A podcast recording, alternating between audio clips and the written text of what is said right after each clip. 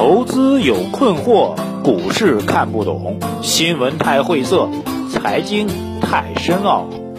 每天拿出五分钟，马洪曼博士为您闲话家常，答疑解惑。欢迎收听《财经老马日日评》。各位老马日评的听众朋友们，大家早上好啊！这个今天最重要的消息仍然是备受关注的人民币的贬值的话题啊。这个再过一会儿啊，九点一刻的时候啊，当然我录制节目的时候是八点二十左右啊。九点一刻之的时候，那个央行就要公布今天的人民币汇率中间价啊。这个几个基本概念先跟大家讲一讲吧。人民币汇率中间价啊，这是呃，其实就是官方的指导价格啊。我们国家的外汇政策是叫做有管理的浮动汇率制度啊，所以有管理怎么来体现呢？就体现在这个人民币汇率中间价啊。理论上，人民币汇率的中间价是怎么形成呢？就是在开盘之前啊，呃，这个央行呢会对几大做这个外汇交易的做市商啊，主要是金融机构啊，来进行一个询价。啊，就问一下这帮人啊，说你们觉得这个今天人民币你们会给什么样的买价和卖价啊？理论上他们给出来的买价和卖价呢，都是呃市场化的一个判断啊。然后呢，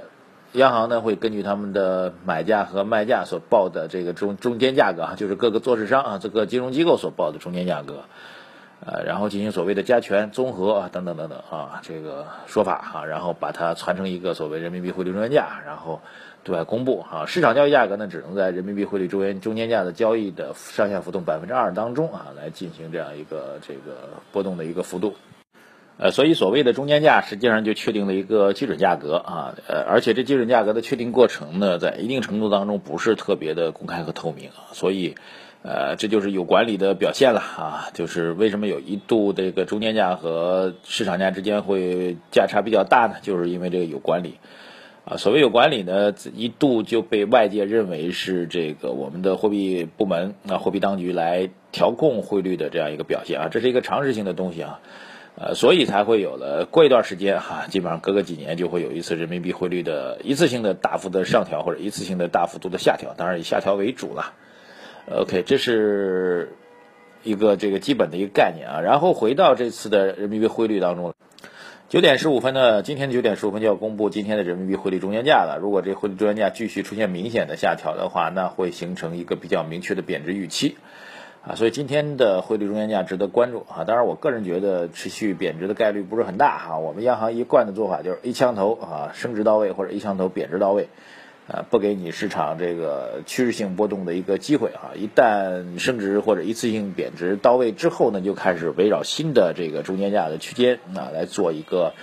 呃横向的震荡啊，这是一个比较强的一个调控政策。当然，这种调控也可以理解啊，如果继续本币持续贬值啊，形成一种贬值预期的话，那会对中国的啊金融市场会带来灭顶之灾啊！昨天盘面为什么冲不上去呢？其 实跟这个汇率中间价的政策的突然调整啊，汇率。贬值的调整呢是有密切关系的。一旦市场认为人民币出现了持续性的贬值预期的话，那就意味着什么呢？各位，意味着境内的大量的人民币资产啊，包括海外的热钱，就本身就是外国人的钱啊，只是想来中国人这儿捞一票的那帮孙子们啊，他们就有可能持续性的流出中国。这对于中国的金融市场来说，还有货币市场稳定来说，会造成比较大的冲击和影响。啊，我们的外汇储备这个已经告别了持续。硬性增长的格局啊，现在其实比较担心的就是这个外储啊，外汇储备、公民的人民币资产，还有海外的热钱大量流出，这会对金融市场造成比较大的大的冲击啊。当然呢，从拉动经济增长的角度来讲呢，啊，这个人民币的明显的贬值其实是有利于出口的哈。这个类似于我昨天也提到了造纸行业、钢铁行业啊这些行业，呃，服装行业，他们都大量的是产品出口的，这样的话，本币贬值意味着他们卖的产品的价格会更低。啊，而且，呃，其实中国的制造稍微岔开一点点啊，中国的制造业大国，制造业全球制造中心的地位正在面临着来自于南亚、东南亚的一些地区的挑战啊。由于中国的人工成本越来越高啊，所以中国的啊这个制造业、服装啊这种类类似于制造业的这个出口的价格越来越不具有竞争优势，所以通过一定程度的贬值可以提升企业的市场价格的竞争优势，这是好的啊。但是必须要把控住的是要。只获取啊或者尽量获取外贸出口所带来的好处，但是要规避啊金融市场暴跌所金融市场资金流出所带来的负面的影响啊，这是一个。当然了，如果市场定价的这个人民币的呃汇率就是要贬值的话，那你央行其实也做不了什么，更多的是顺应市场的潮流，只是要把这种贬值的预期去打掉啊。然后对于老百姓的影响，很多人在问啊，跟我们老百姓有几毛钱的关系呢？呃，关系还是有一些的啊。如果您是资产比较多的大户的话，那么需要去考虑。呃，把人民币部分的哈，至少部分的人民币资产来去换成美元资产，这个我其实之前在节目当中，还有我们 QQ 群的互动当中多次提及过啊，只是啊有了这样一个政策的变化，它会更加的强化。呃，然后呢，这个您出国购物啊，将来富裕也有人讲啊，出国购物的这个成本会更高一点啊，因为本币贬值了嘛啊，然后海淘可能会少一点哈。啊，类似于这，这其实我觉得这些影响都还算小，对个人的影响其实并不算太大啊。更大的是担心海外热钱的一个流入和流出啊。然后，呃，第二条消息就是非常重要的，昨天美盘出现了大幅度的杀跌啊。美盘的杀跌，嗯，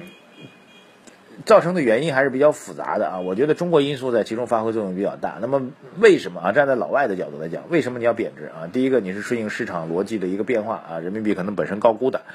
啊，另外一个就是你中国经济顶不住了，你必须要通过贬值来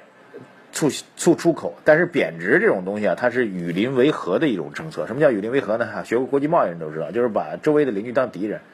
我在经济发展、产品制造优势、效率上没有任何变化的情况下，我通过人为的去贬值，把我的产品的出口价格降低啊，来跟跟周围的其他的贸易伙伴去竞争，这就叫做与邻为和。呃，所以从这意义上来讲，汇率的贬值其实是一般来说啊，如果是主动的、刻意的贬值的话，一般是说明这个国家的经济顶不住了啊。啊，它顶不住的结果呢，就是你可以贬值，我也可以贬值，对吧？那你中国贬值，我美国是不是可以贬的？日本也可以贬，欧洲是不是也可以贬值呢？所以它会引发货币市场大战啊。当年其实这种状况还是比较多的啊，美国和日本啊，美国和欧洲都出现过类似的这种汇汇率大战的状况，所以美国就比较担心啊。那你美国、中国第一个，呃，这个你突然贬值，第一个说明中国经济不行了，你必须要通过这种比较恶性的贬值的手段来促出口。啊，第二个就是中国贬值了，那美国那经济会如何呢？是不是会受到中国出口的一个负面的出口增长贬值的一个负面影响？然后九月份你中国已经贬值了，如果九月份美国再加息的话，那实际上会再次倒推美元的升值和人民币的贬值，那这就会对大家就会九月份美元还能不能加息，大家又加了一个问号。所以这些因素纠缠在一起吧，啊，就会导致这个。昨天美股的暴跌啊，而且暴跌比较多的就是中概股啊，中概股当中很多股票都跌幅超过百分之十以上啊，啊，其实中概股的暴跌的背后就是美国投资人对中国经济基本面不是很乐观，对中国企业的这个投资的热情在降低，所以这是一个比较重要的状况，所以。呃，如果从昨天晚间的大大的消息面，就是基于世界经济和货币政策的消息面来讲，我觉得整体上还是偏利空的啊。特别是美国股指跌的还是比较厉害的啊，特别是美国股指当中的中概股跌的比较厉害，这对于今天的盘面会造成一些比较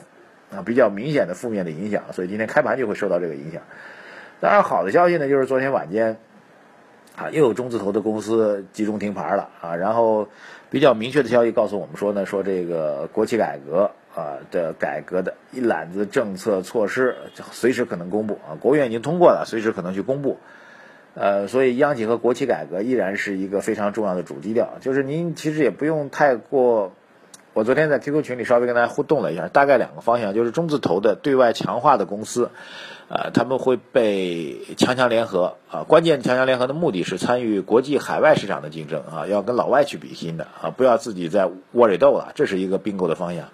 另外一个并购方向就是比较强势的央企去收购地方的国有企业，收购地方上的这个同的大呃同一个大的领域当中的这个弱势性的企业啊，或者本身也是强势，但是规模没它大的企业，这两个方向基本上是国有企业这个对外收购并购的一个重要的方向啊，所以呃，我觉得唯一能够对冲今天下跌风险的政策就是来自于国有企业改革啊，当然呢，来于经济基本面的负面的预期还是比较强烈的。呃，也有人说啊，当然从中期来讲啊，就先抛开今天不讲，从中期来讲，也有人说，既然政府敢下定决心通过贬值的方法来拉动经济增长，那就意味着政府还是在强力的维护经济稳定啊，将来还可能会有财政政策、货币政策、投资政策啊等等各种政策出台来拉动经济增长。如果这个判断能够成立的话啊，那今天这个判断还不成立啊，需要做观察。如果这个判断能够成立的话，呃，会给股市带来一定的类似于强心针式的作用，但是今天这个判断还不成立啊，只是我们需要观察本币贬值的背后的要素到底是什么。两个方向，第一个，本币贬值是不是持续？持续的话会是负面的啊。本币贬值会不会是一系列政策的开端啊？一系列救市政策、救经济政策的开端啊？如果后者成立的话，啊，那其实意味着股市会带来一定的类似于强心针式的行情啊。今天还不能够得到这个判断的结论，供大家做一个参考。呃，提醒大家关注我们财经马红漫的微信公号，提出您的问题，我会在下午一并给大家做解答啊。希望今天的指数能够扛得住压力吧啊，但是能够扛得住呃美股暴跌的压力，能扛得住人民币贬值的压力啊，能不能扛得住四千点上方的抛压呢？啊，我们一起来观察一下。感谢各位，我们下午再见。